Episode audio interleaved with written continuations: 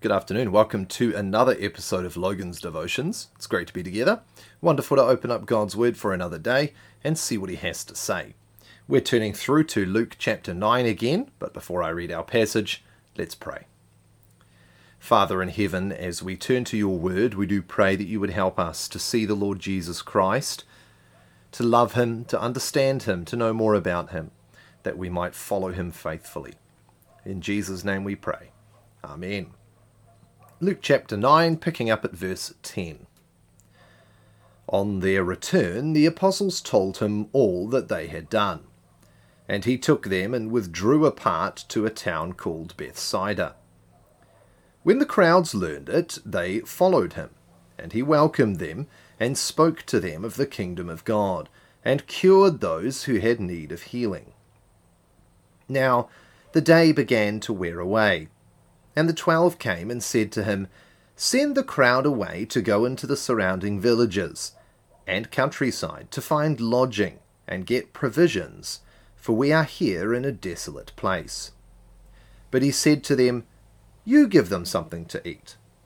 They said, We have no more than five loaves and two fish, unless we are to go and buy food for all these people. For there were about five thousand men. And he said to his disciples, Have them sit down in groups of about fifty each. And they did so, and had them all sit down. And taking the five loaves and the two fish, he looked up to heaven and said a blessing over them. Then he broke the loaves and gave them to the disciples to set before the crowd. And they all ate and were satisfied. And what was left over was broken up, twelve baskets of broken pieces. One of the things that we've run into over and over again is the question why has Luke put this here? It's one of those questions that's really important, but especially so when we run into passages that we are very familiar with. I can remember recently reading a children's story about this feeding of 5,000, and the story was all about the little boy the little boy with the loaves, the little boy with the fish. And it was all about this little boy who willingly gave up his bread and fish. Well, this story, apart from the fact that it doesn't contain the little boy, it isn't about the little boy with the fish and loaves. No, this story is here for a very specific reason by the Gospel writer Luke we remember that yesterday we were looking at the fact that the disciples went forth with the power and authority of Christ to fulfill the ministry of Christ. I entitled yesterday's devotion Many Christs on the March. They were to represent Christ wherever they went. Why is it that Luke now turns our attention to this story here after seeing the disciples going out and doing the ministry?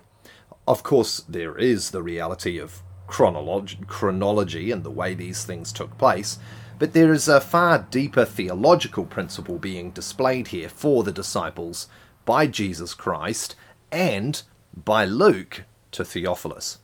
I said to you yesterday that Luke was showing Theophilus and us that Christ is sufficient. And so here we run into the story of the disciples. The disciples come back, they've done their mission trip, they've had great success, and they return. And in verse 10, we're told that they tell Jesus about everything that took place. Jesus pulls aside to Bethsaida for a bit of quiet time with his disciples. But, as to be expected, the crowds hear about it, the crowds follow him, and they draw near to him. Jesus lovingly cares and, as we've seen in the past, has compassion upon the crowds. He feeds them the spiritual food. He heals them. He sets them free from their brokenness, their slavery under the bondage of sin and the devil. But the day wears on, we're told.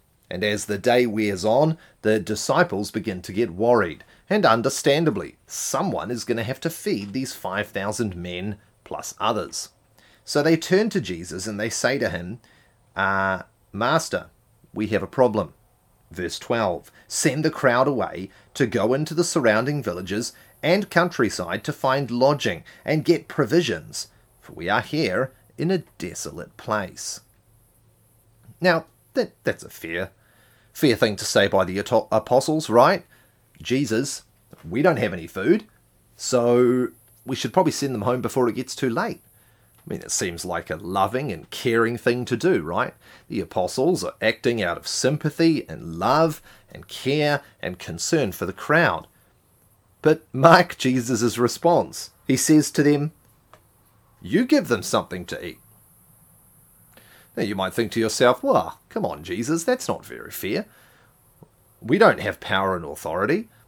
We don't have the ability to just produce food out of nothing. I mean, sure, we cast evil spirits out. You gave us that work. Sure, we healed people, but you gave us that work. Sure, we proclaimed the kingdom of God. You gave us that work.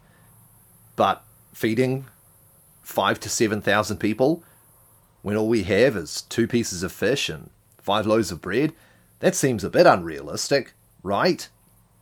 Why does Jesus ask this question? Why does Jesus give them this command? Well, he's pointing something out to them.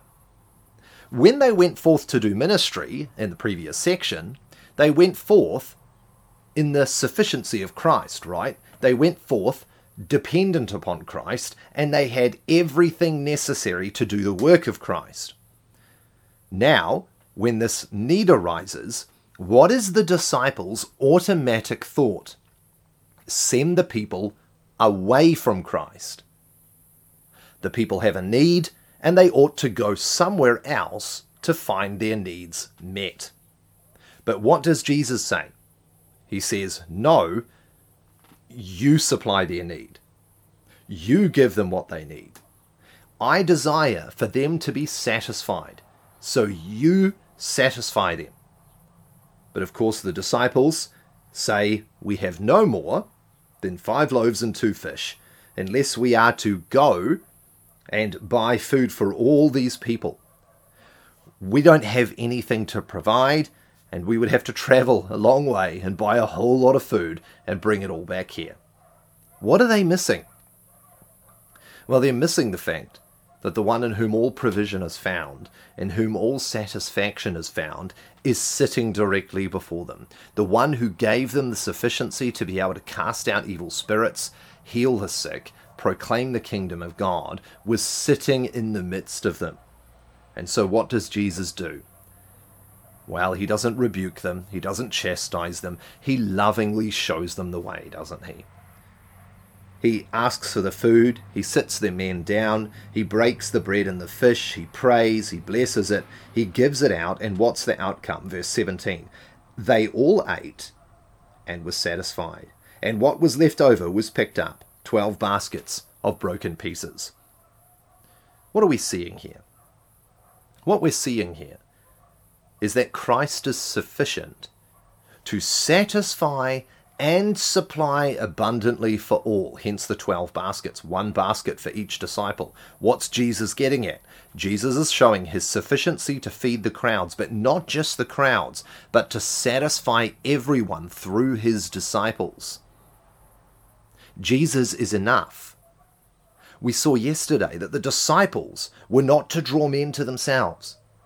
They were not to bring attention and focus upon themselves as though they were the solution, but they were to work out and live out the ministry of Christ so that everyone, like King Herod, as we saw, would seek to see Jesus Christ. And here we now see the same thing the ministry of Christ, the power and authority of Christ, and in Christ is everything necessary to su- supply and satisfy the needs of anyone who would draw near to him. The disciples didn't need to go to a nearby village. The disciples didn't need to gather the bread from every person in the corner of the world. They just needed to draw near to Christ. And that's a message for you and I. It's a message for Theophilus. It's a message for every person that in Christ is everything we need, both for ourselves and in order to minister to everyone around us. So let us draw near to Christ in our hour of need. Come to the throne of grace and find help and find provision for those around us. there is an abundant supply, grace upon grace. Let's pray. Father in heaven, we thank you that there is all the sufficiency that we need in the Lord Jesus Christ, and we pray that He would bless us and fill us to the fullest. Help us to be a blessing to those around us in the Lord Jesus Christ, in whose name we pray. Amen.